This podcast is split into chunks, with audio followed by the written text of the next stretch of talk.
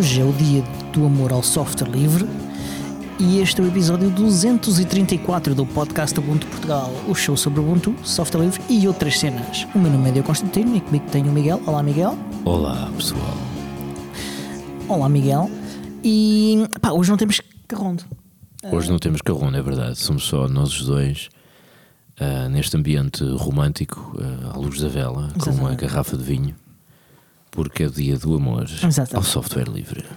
Yeah. Ora, esta é a segunda take à gravação do, do episódio porque tivemos aqui uma, uma, uma tragédia. pá. Não foi bem uma tragédia, foi a incompetência geral, mas ah, pronto, como devem ter reparado, eu estou a fazer a minha voz mais sexy por causa do dia do amor ao software livre.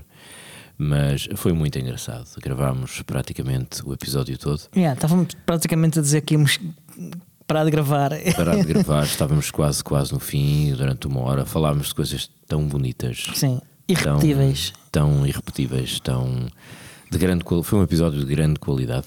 Ah, É que O há que melhor de sempre. O melhor, de o sempre. melhor episódio de sempre de um, pod, de, um pod, de qualquer podcast. Melhor pod- E o aparelho que estava a fazer a gravação foi desligado da tomada de forma inadvertida e nós perdemos tudo.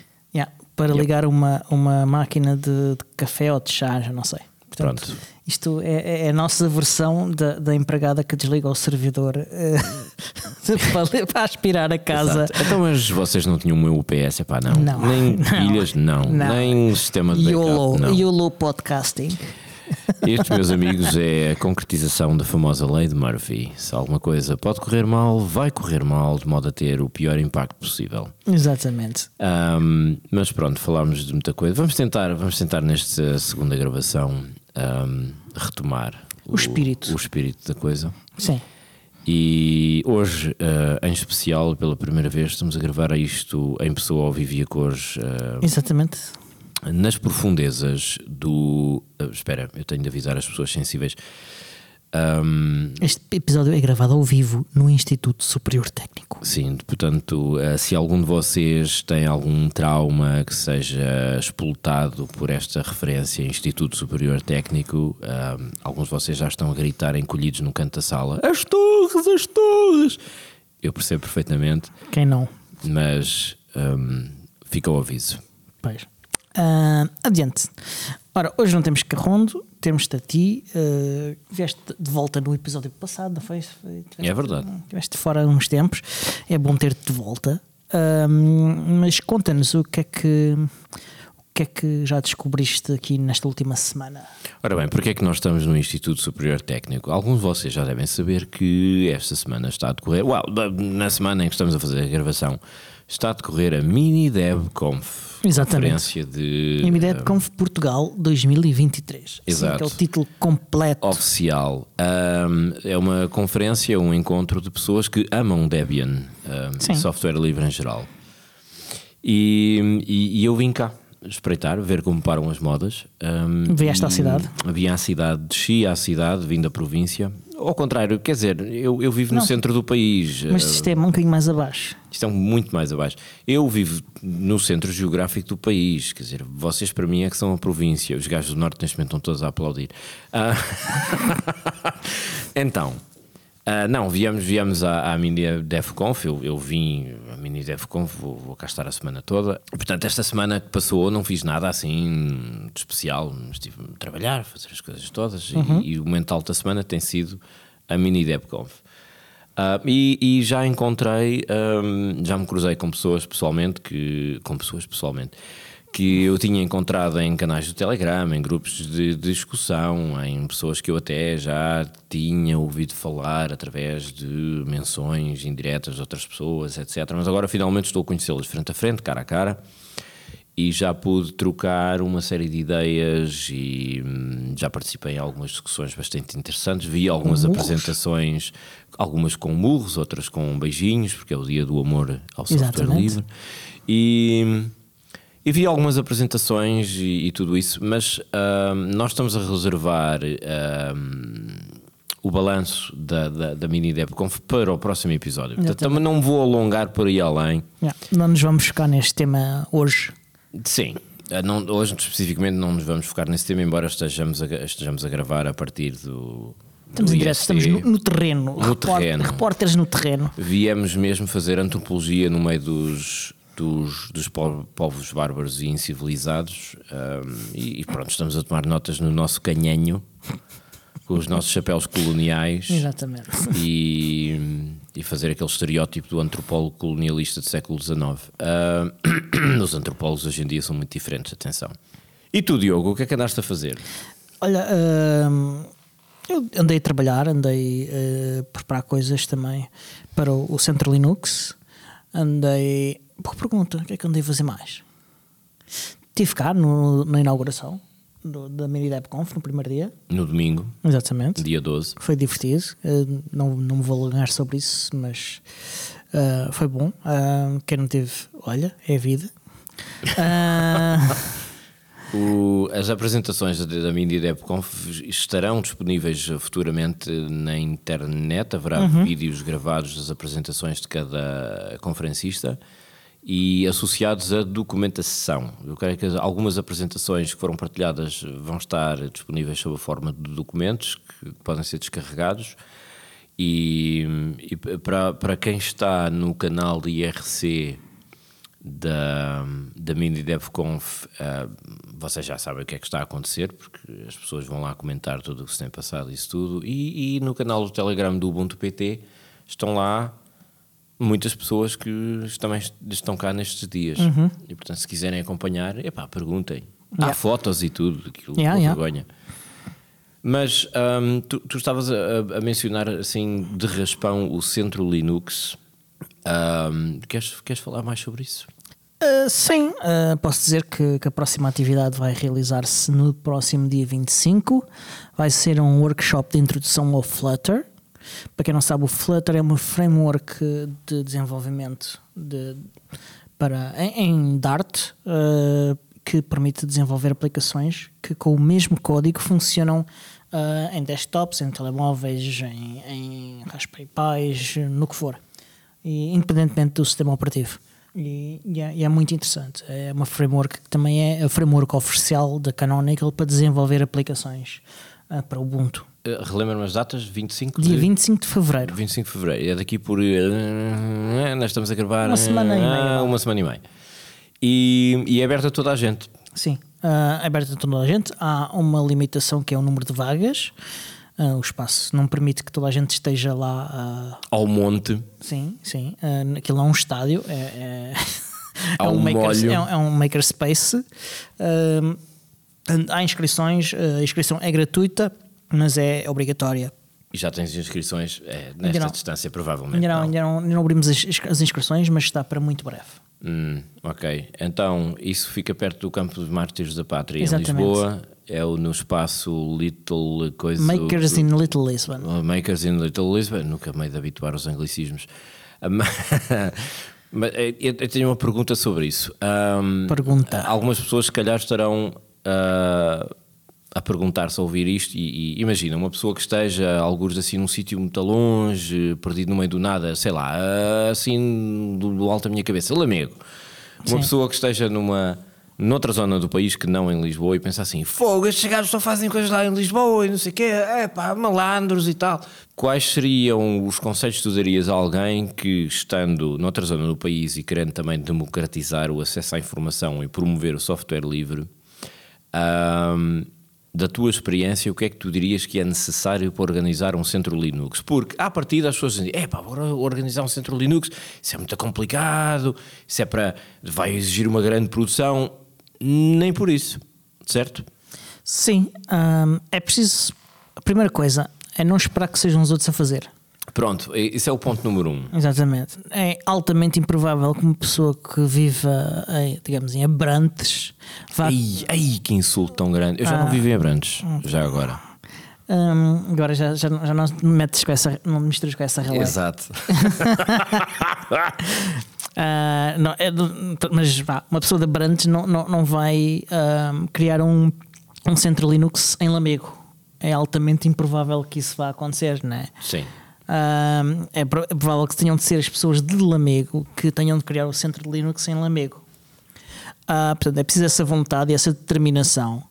Uh, depois, uh, se quiserem fazer com o mesmo conceito que, que foi feito aqui em Lisboa, um, vão ter de gastar algum dinheiro, uh, porque eu comprei alguns computadores e, e seus periféricos para que até mesmo pessoas que não podiam ou não queriam, uh, por alguma razão, utilizar os seus computadores nas, nas, atividades do Centro Linux, tivessem a oportunidade de ir ao Centro Linux e uh, ter um computador para, para, realizar as, as, suas atividades.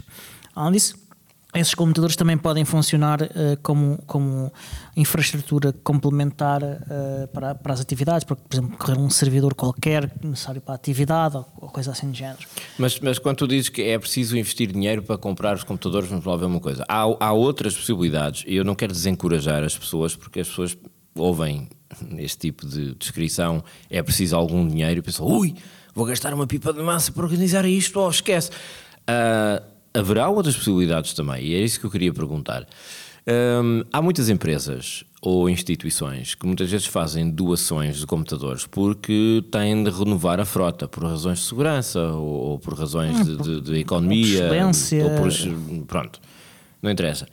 Um, já tenho visto casos de instituições que recebem, geralmente IPSS, uhum. que recebem computadores doados de empresas que renovaram o parque informático e que tecnicamente vão deitar aquilo fora, não é? vai para o lixo, é lixo eletrónico e, e pode ser reutilizado para outras funcionalidades. Uhum. Seria uma possibilidade? Ah, Bom, depois depende do contexto local, não é? Sim, é, isso depende mesmo do contexto local. Uh, uh, há, há, há, muitas empresas que fazem isso, eu, conheço vários casos, já testemunhei casos desses, uh, mas depende do, dos contactos que cada um tem para, para de chegar a, a, essas possibilidades.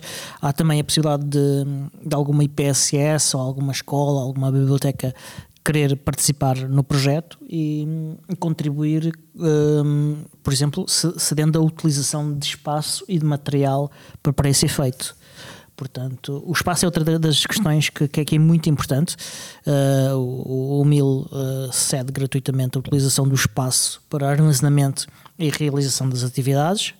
Uh, portanto, tenho que procurar também um espaço que seja minimamente apropriado, uh, idealmente que tenha já alguma ligação uh, cultural uh, a, um, um, movimento de software livre, a um movimento de makers, uma coisa qualquer assim, ou divulgação cultural de algum tipo, de partilha é de conhecimento. ideal, uma, mas não uma, é uma condição uma, Não, não é, é, é, é, um extra. Por exemplo, uma, uma, uma universidade sénior, uma coisa assim de género são, são espaços uh, que, já, que já têm alguma mentalidade virada para aí. Portanto, é, um, é uma, é, são sítios que vocês podem abordar para criar uma parceria, para, para realizar essa, para criar esse centro Linux. Contacto com as autoridades também, também é outra possibilidade, não é? Sim, aliás, uh, da minha experiência, o, as localidades mais pequenas, ao contrário, de, em Lisboa, Lisboa é um caso muito particular, porque Lisboa tem muita procura por espaços, é muito difícil uh, associações um, cooperativas e, e, outras instituições semelhantes arranjarem espaços onde possam trabalhar em Lisboa porque há muita procura e, e Lisboa tem sido minada pela indústria turística que tem inflacionado os preços por metro quadrado e tudo o que é cantinho tem sido ocupado para meter uma loja uhum. de souvenirs onde vendem sardinhas uh, de cerâmica e pequenos ímãs frigoríficos com elétricos ou Airbnbs. E de modo que em Lisboa, de facto, isso é muito complicado. Mas noutras localidades do país, mais pequenas, sobretudo no interior, um, da minha experiência, tu muitas vezes tens facilidade no acesso aos espaços porque há equipamentos culturais que e foram inclusivamente cofinanciados pela União Europeia, em que há pequenos municípios que fazem esse investimento. E depois um, eles não têm assim tanta oferta cultural ou, ou de, de mediação cultural ou de atividades para rentabilizar plenamente esses espaços, que acabam por ser auditórios, bibliotecas, uhum. etc.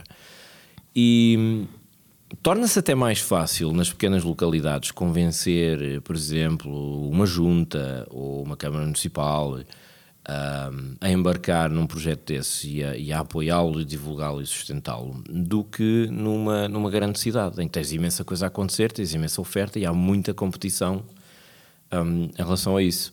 Sim. Portanto, vós que estáis no interior de esquecido e ostracizado, uh, indagai, indagai, indagade, ide e indagai a, a ver que possibilidades é que vós, vós tendes de. Eu não sei porque é que agora estou a falar com estes arcaísmos. A, a, Dubai também. A, a, Dubai com nitrato do Chile, que eram aqueles azulejos. Vocês agora, vocês provavelmente são muito novos, mas havia uns azulejos nas garagens que era a Dubai com nitrato do Chile. Não interessa, vão ler Miguel Esteves Cardoso, está lá tudo. Um, mas dizia eu, de facto, isto agora se escapou, é tolice completa.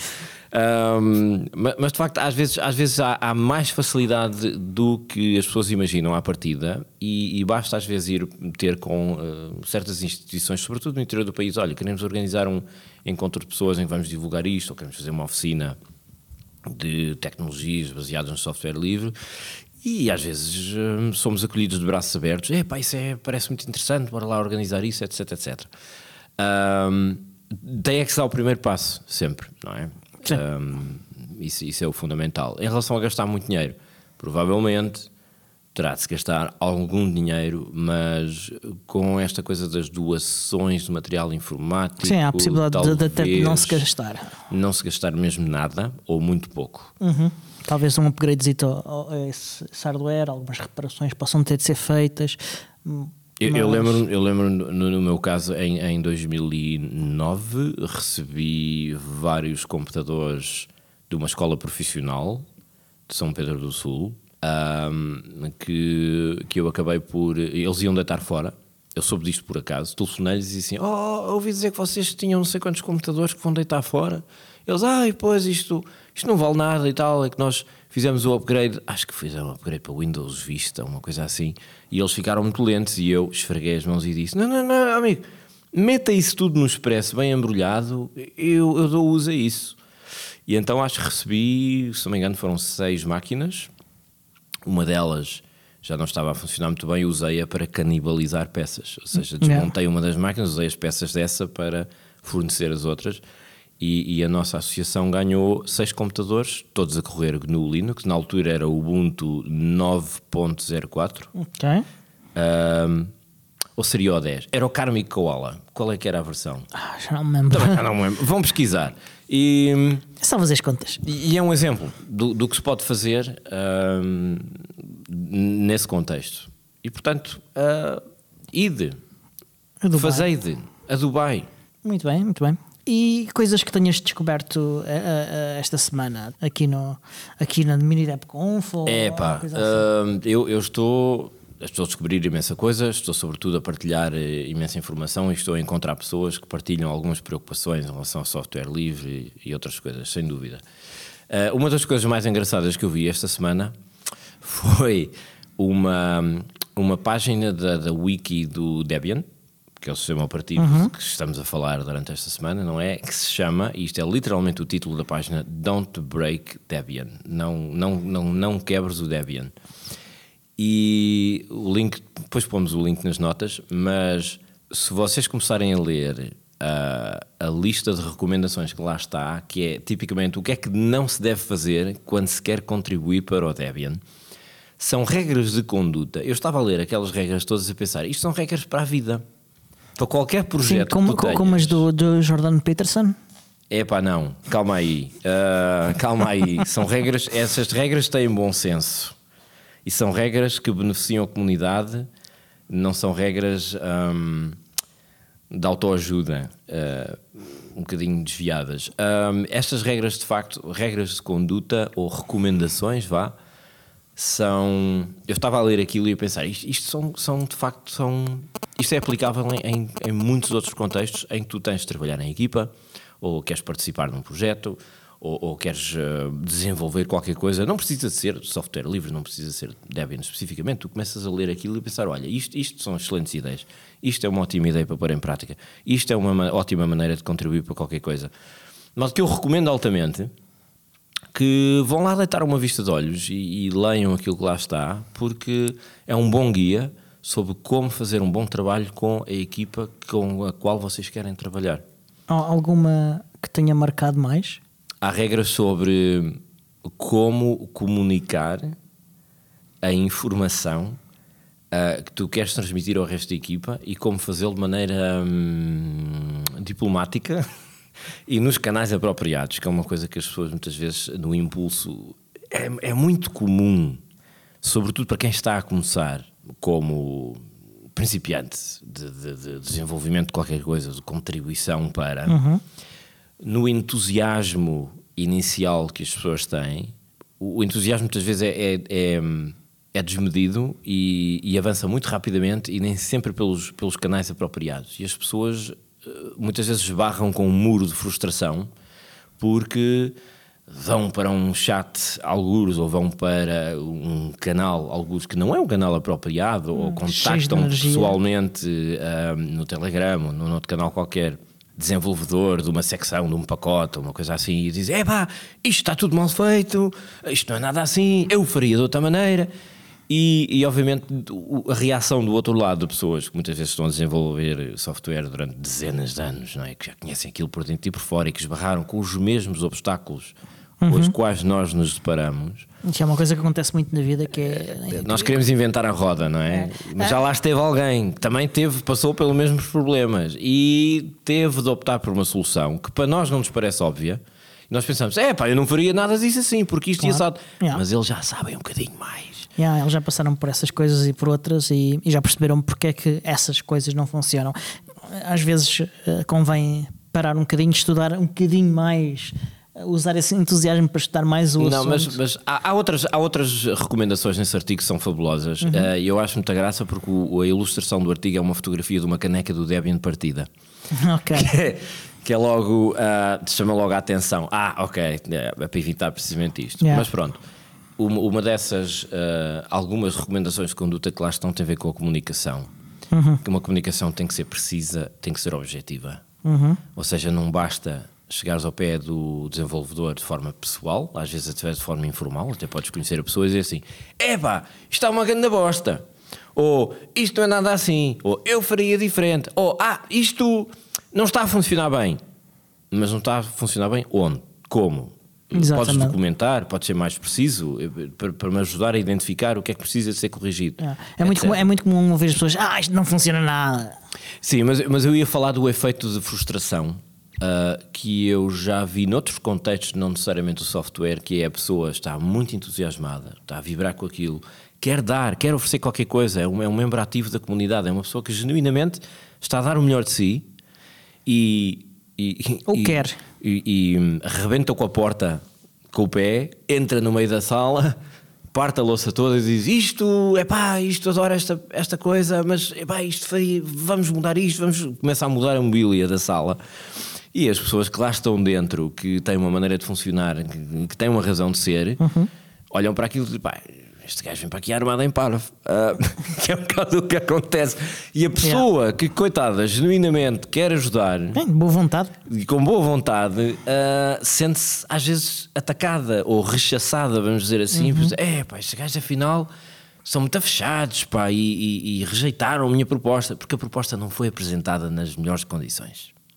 E às vezes tem muito a ver com isso, ou seja, estas recomendações são para evitar esse fenómeno da, da retração da, da, da comunidade que já lá está e da desistência de pessoas que querem muito participar, hum, mas não o fazem talvez da melhor maneira.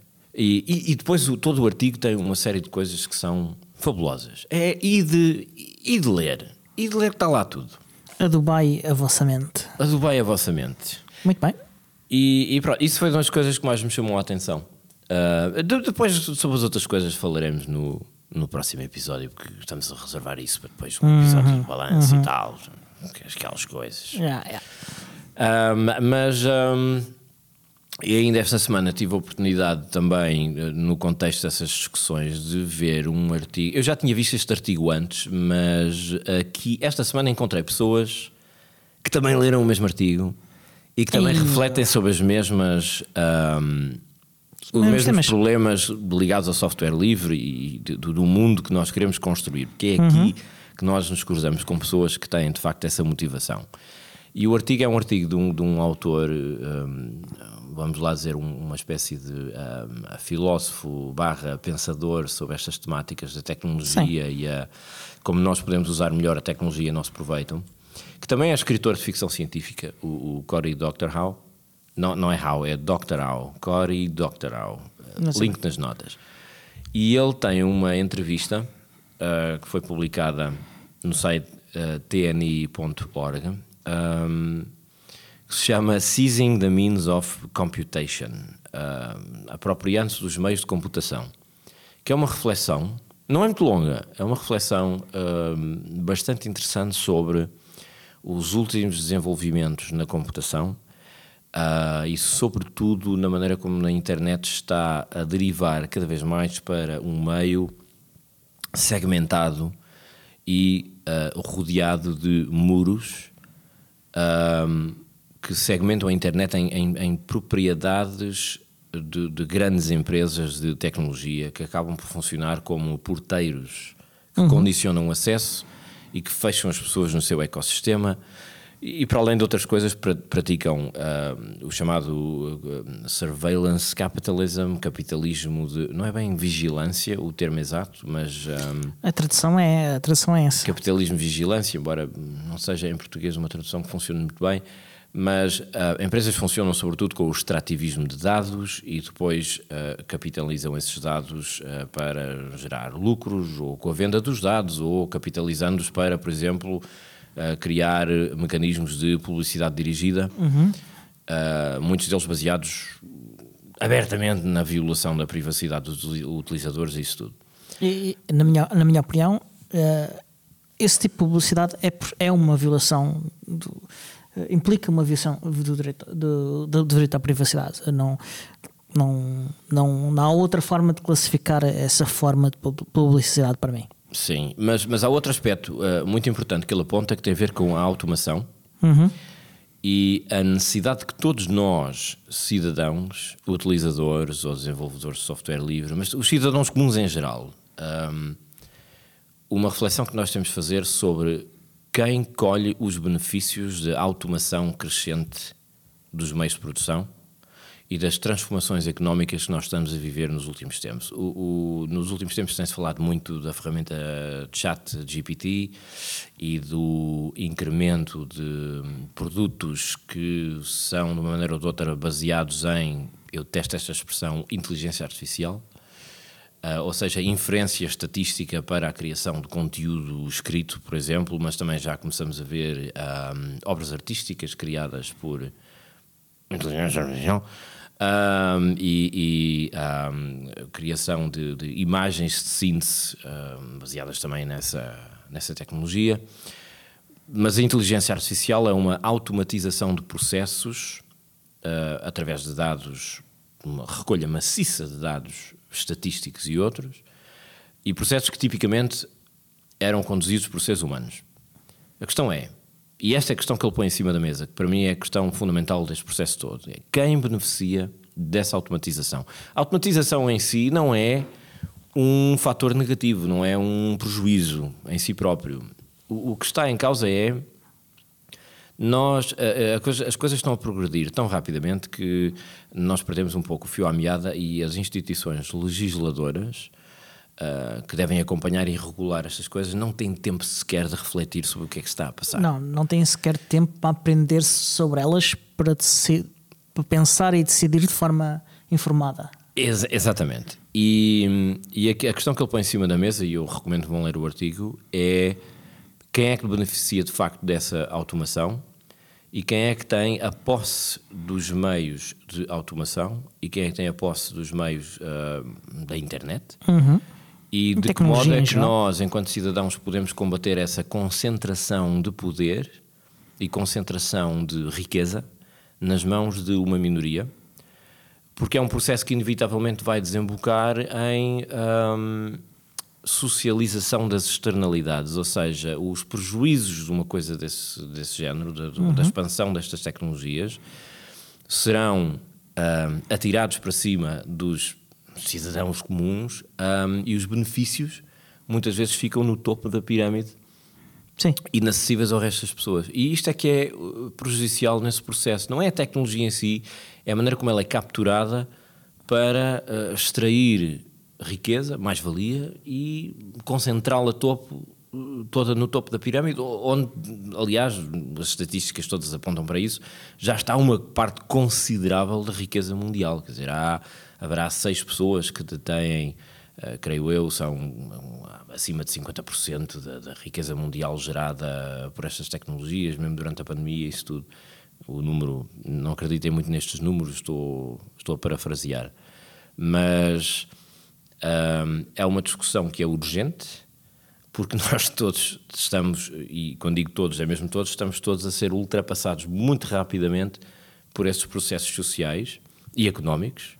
E se não nos pusermos a pau, uh, vamos ser apanhados com as calças uh, na mão, não é? Portanto, uh, vão ler, vão refletir sobre o assunto e depois pensem, como ele sugere, inclusive no artigo, de que forma é que nós podemos um, criar um mundo onde de facto nós possamos partilhar os benefícios e distribuir os benefícios que são gerados por estas novas tecnologias.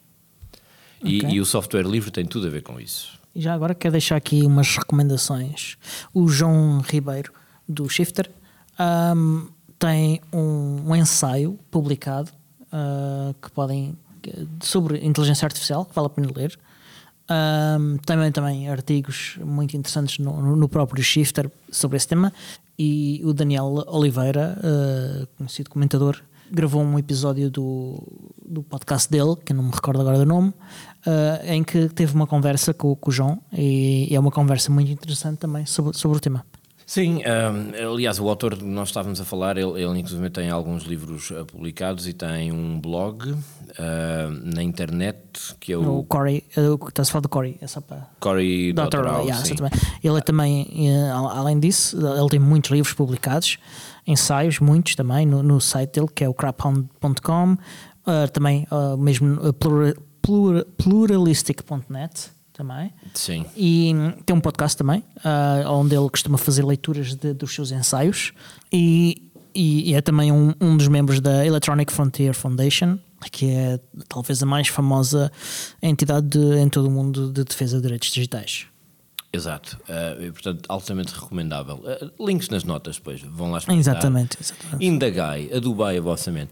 Uh, mas pronto, esta discussão toda porquê? Porque hum, de facto, aquilo que perpassa a comunidade toda com quem me cruzei durante esta semana no, no MIDI-DevConf, uh, isto é uma comunidade de pessoas que estão particularmente alerta para estas questões e que refletem sobre elas e muitas vezes, e, e, vamos ser honestos, são as primeiras a admitir, ainda não têm respostas concretas sobre como lidar com os, os dilemas éticos e, e, e, os problemas que surgem desta expansão desenfreada de, desta captura desta tecnologia que depois acaba por beneficiar eh, uma minoria. Uhum. Uh, e, e, a propósito disso, um, isto é uma reflexão que me surgiu ainda esta semana, por causa destas conversas todas.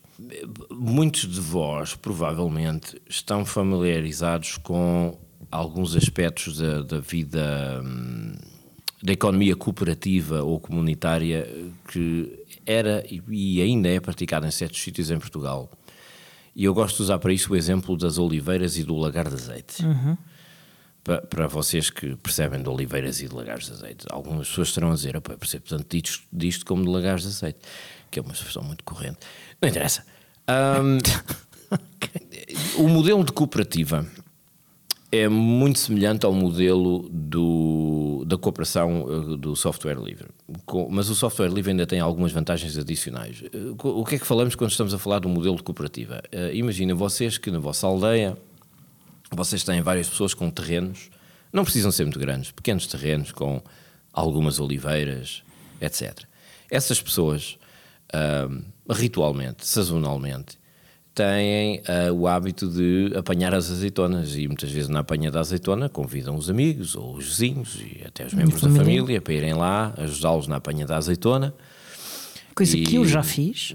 O Diogo já fez, eh, eu não, porque eu sou um, um burguês uh, urbanita que não, não, não sai de casa, mas um, é um processo comunitário nesse aspecto. E depois, pronto, lá se faz a almoçarada e tal para convencer o pessoal a vir, um bocadinho como nas conferências de software livre. E hum, essas pessoas apanham a azeitona e muitas vezes esses sítios têm um lagar de azeite que é um, comum, ou até é público, em alguns casos, em que as pessoas levam as suas azeitonas para o lagar, fazem a, a, a prensa da, das azeitonas para aproveitar os materiais todos, daí resulta, inclusive o, o azeite, e depois cada um leva os seus garrafões de azeite para a sua casa. Mas, mas o, o lagar funciona como uh, um, um, bem comum que é partilhado. Uhum. Aí, no caso de algumas cooperativas, uh, cooperativas de leite até, como havia muitas, pelo menos antes da, antes da integração na União Europeia, era muito comum. E produção de vinho também há muito. E produção de vinho. Uh, tens muitos exemplos dessa economia cooperativa em que as pessoas recebem na, na medida em que dão.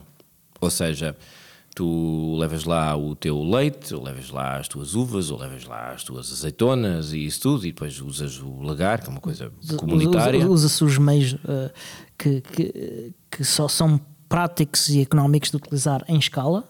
Exatamente. E depois recebes na justa proporção daquilo que tu deste também à, à comunidade. Em alguns casos, inclusivamente, podes ter soluções de compromisso ou acordos. Uh, intracomunitários locais em que as pessoas decidem distribuir de forma igualitária o resultado da produção ou distribuem na medida em que cada um necessita. Por exemplo, se haverá um vizinho que precisa mais por qualquer razão, porque está numa situação económica difícil ou porque não interessa, por qualquer razão, uhum.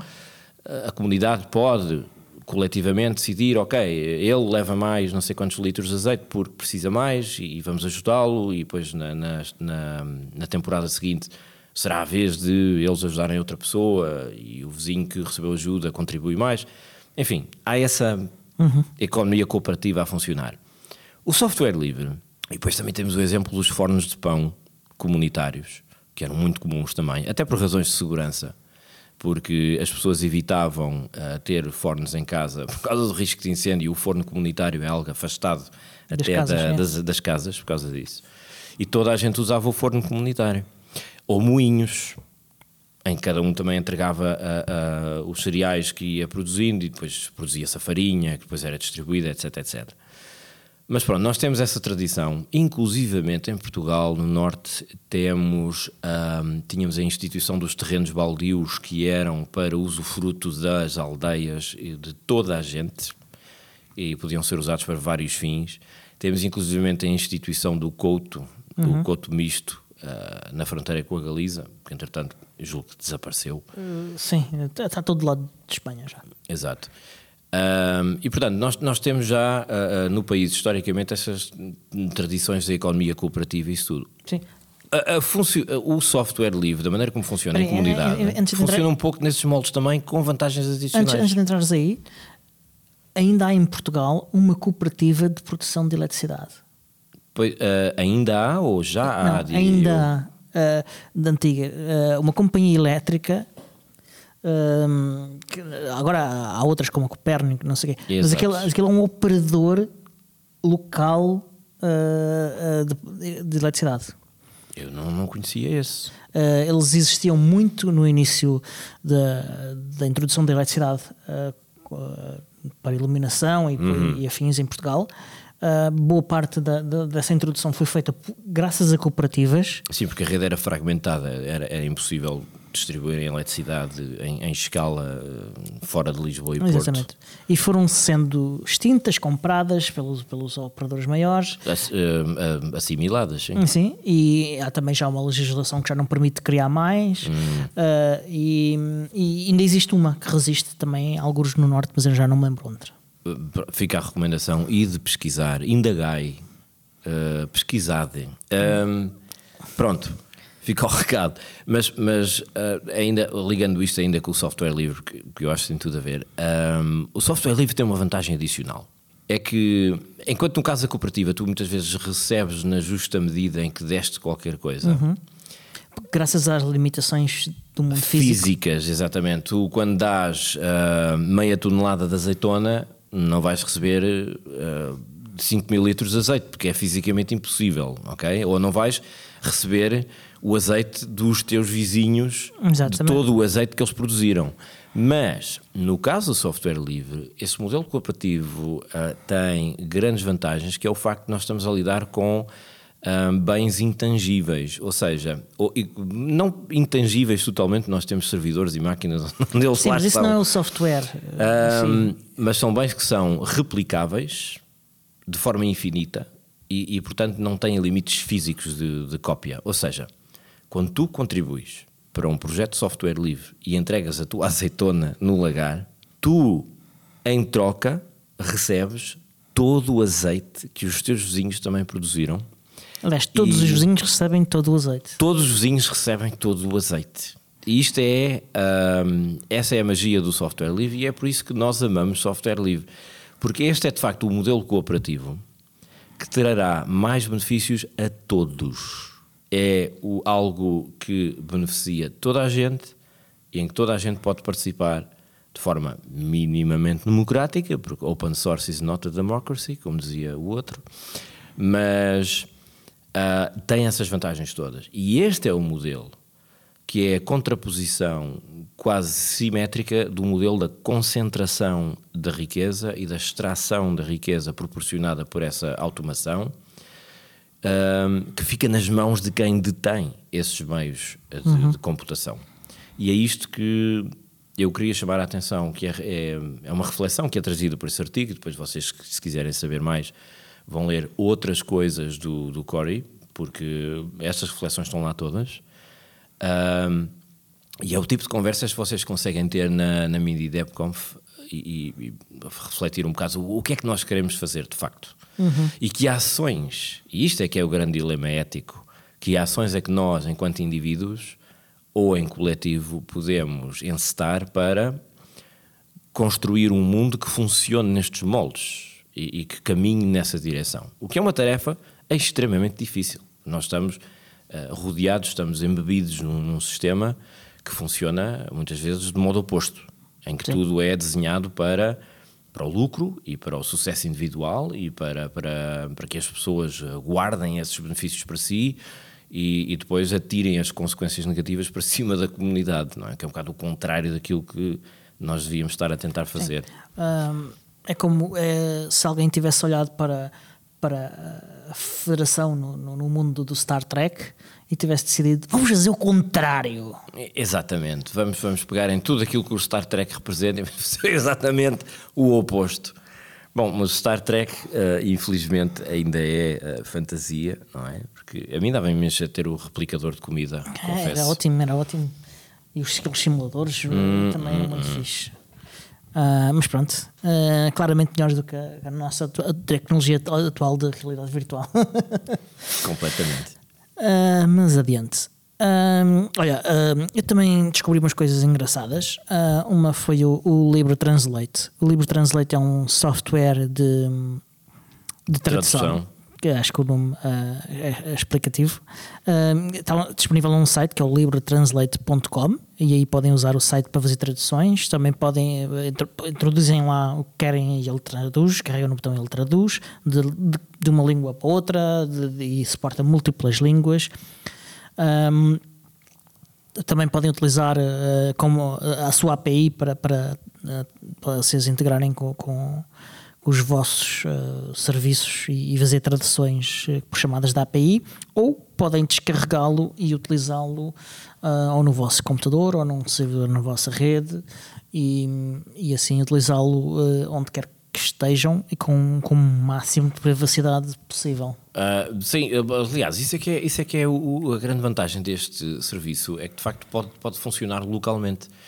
Ahm, pode ser uma grande vantagem para muita gente. Outra coisa que, de facto, o, o livro Translate eu já estive a experimentar, ahm, a qualidade das traduções é boa, mas não é extraordinária. Ou seja, não, não devem esperar ter eh, uma qualidade de tradução como apanham o DeepL.com, por exemplo, em que tens eh, de facto in- inteligência artificial ou extrapolação estatística de- para fazer traduções mais exatas. Um, até porque eu julgo que o DeepL é, é código fechado proprietário. Não conheço sequer, Pronto. nunca tinha ouvido falar desse serviço. Pronto, é espreita. Ah, e eu nem falo do Google Translate, porque o Google, pronto, já toda a gente conhece o Google Translate, toda a gente usa o Google Translate, está massificado.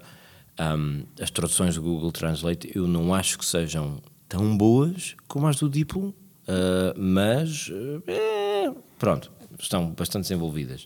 A grande vantagem do livro Translate, de facto, é que, sendo uma ferramenta de uh, código livre Sim. um, aberto, Faltou dizer isso, faltou dizer isso. uh, as pessoas podem contribuir para a afinação e o melhoramento das suas capacidades e com suficiente massa crítica o Livro Translate pode tornar-se uma ferramenta poderosíssima no futuro uh, que pode até mesmo vir a ultrapassar as ferramentas que estão disponíveis hoje em dia.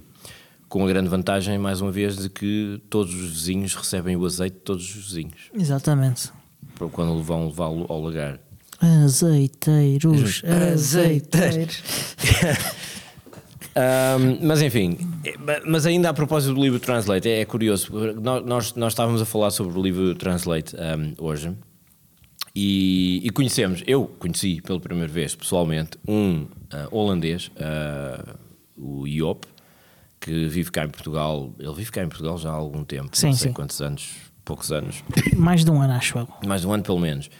E ele, ele fala português uh, com alguma fluência também. Bastante. Português e muitas outras línguas. E, e- e é um tipo que se interessa também profundamente por estes eh, temas todos de desenvolvimento de software livre, os, os dilemas morais e éticos que, que rodeiam a, a não utilização de software livre, isso tudo. Também e ele apontou Privacidade, também muito focado em privacidade. Sim, sobretudo privacidade.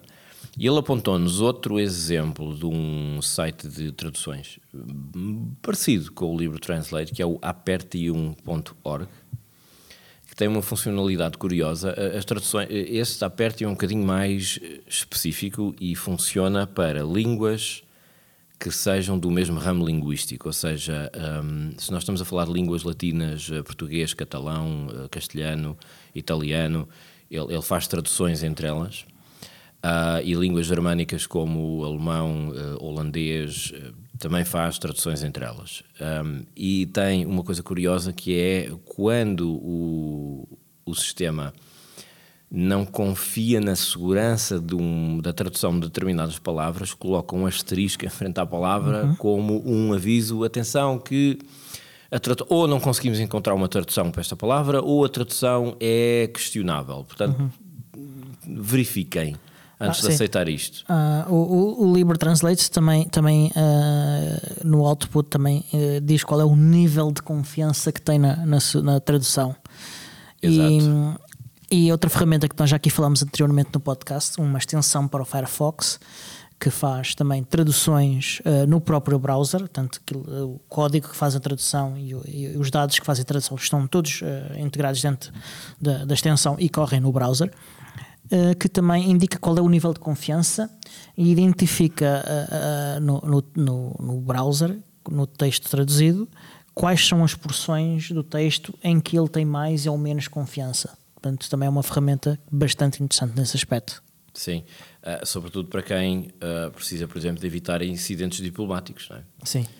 Imaginemos, por exemplo, que no Star Trek, mais uma vez, o Capitão Kirk desembarca num planeta qualquer, vem com o Spock atrás, ah, mais dois ou três ah, rapazes vestidos de vermelho, que são os primeiros a morrer, claro, é tradição.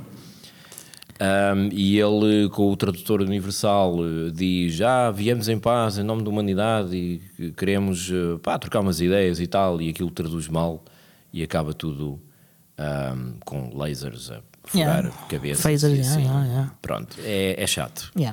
Inconveniente. com um software destes, ao menos o Kirk saberia: Ah, espera, o grau de confiança é inferior a 50%, Se calhar é melhor estar calado. é melhor estar calado. Também acho que sim. Um, outro software que eu descobri também interessante uh, é o archivebox.io, um, que é basicamente como se vocês estivessem no, no- instalado no vosso computador ou num servidor na vossa rede ou no- até num Raspberry Pi.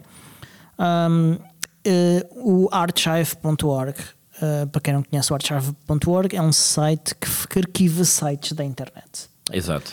Vocês indicam ao archive, oh, está aqui um endereço deste site, eu quero que vocês façam um arquivo deste site. E ele vai lá, copia o site todo e arquiva-o.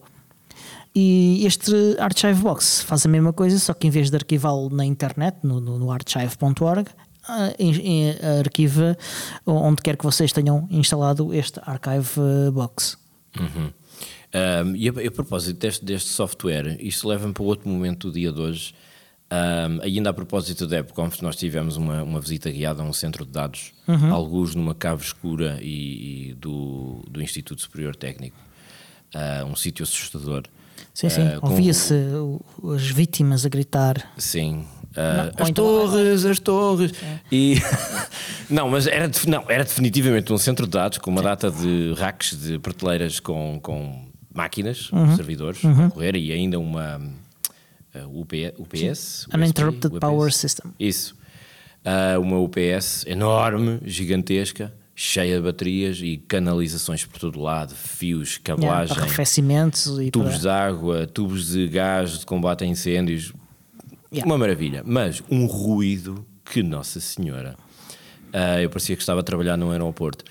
Foi muito interessante, de qualquer maneira. E, e- porque eu estava a olhar para aquelas prateleiras todas cheias de máquinas e ocorreu-me, ah, eu pensei, a nossa civilização está assente em pilares muito, muito frágeis. Se alguma coisa acontece a todas as máquinas espalhadas ao longo do planeta que armazenam os nossos dados, as nossas, a nossa história, o nosso conhecimento científico, as nossas memórias, a Sim. informação, a informação até económica e tudo, Sim, sim. é uma catástrofe pegada. Ah, e, e esta, e esta Archive Box ahm, é uma forma um bocado mínima de combater a, a perenidade dessa informação, porque as pessoas muitas vezes têm aquela noção ahm, ilusória de que, tipo José Gomes Ferreira, de, ah, está tudo na net. Ou, ah, eu não preciso aprender isto, ou não preciso aprofundar isto, ou eu não preciso ler isto agora porque está na net, ou vou à net. Como se a net fosse uma entidade etérea, incorpórea, que está ali a flutuar acima das nossas cabeças, e não, é uma Aliás, data de máquinas uma demonstração como uma não- cave. Uma demonstração que, que- que tendemos a pensar dessa forma é, é como chamamos eh, a cloud a cloud.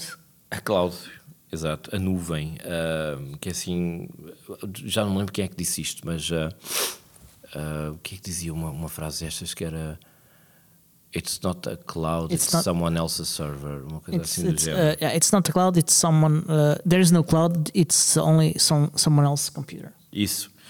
Ahm, Uh, já ouvi muitas pessoas dizer isso, não sei se é original do Stallman, se não, mas, mas por aí. Seja como for, ah, de facto, a, a infraestrutura de informação que nós temos funciona toda à base de eletricidade. Número um. Se algum dia nós temos problemas de fornecimento de eletricidade a nível global, ou até a nível local, não interessa, toda a infraestrutura de informação que nós temos ah, vem por aí abaixo. Se, por exemplo, há uma tempestade solar anormalmente forte que ah, dê cabo de estruturas elétricas ou, ou de redes de, de- de distribuição elétrica ou até de componentes eletrónicos, microchips, como pode acontecer, Hum, Sim, ah, a nossa civilização desaparece. sim. É, é uma perspectiva um bocado assustadora. Por Pelo, exemplo, menos recua, pelo, pensei- pelo menos recua bastantes séculos. Sim, uma das coisas que eu pensei quando vi, durante a visita, estava a olhar para aquilo e pensar assim: se eu quisesse declarar guerra a um país, a primeira coisa que eu faria era atacar os centros de dados desse país. Sim, aliás, hum, temeu-se que, que acontecesse muito isso uh, quando começou agora esta guerra com a Ucrânia. Aconteceu, mas não na escala que, que se esperava. No entanto, aconteceu outra coisa interessante: é que a Rússia usou os últimos anos para se preparar uh, precisamente para isso, para, para, para a necessidade de, de isolar uh, a, sua presença online uh, em si mesma. Portanto, para não, não depender de serviços online ocidentais. E, e- isso permitiu que, que fosse um pouco mais fácil uh, à economia uh, russa resistir uh, às sanções ocidentais. Sim, e, e proteger os seus próprios interesses e, eventualmente, também ahm, dificultar o trabalho de operações de sabotagem da sua infraestrutura de dados, por exemplo. Sim, sim.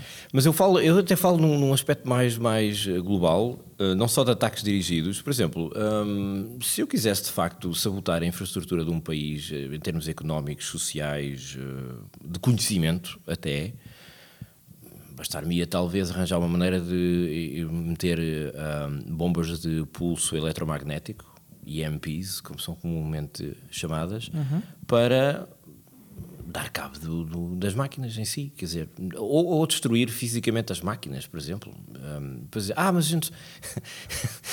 Pois haverá, haverá se calhar quem pensa, ah, mas isso não tem problema, depois fazemos um backup na cloud. Um, não. Yeah.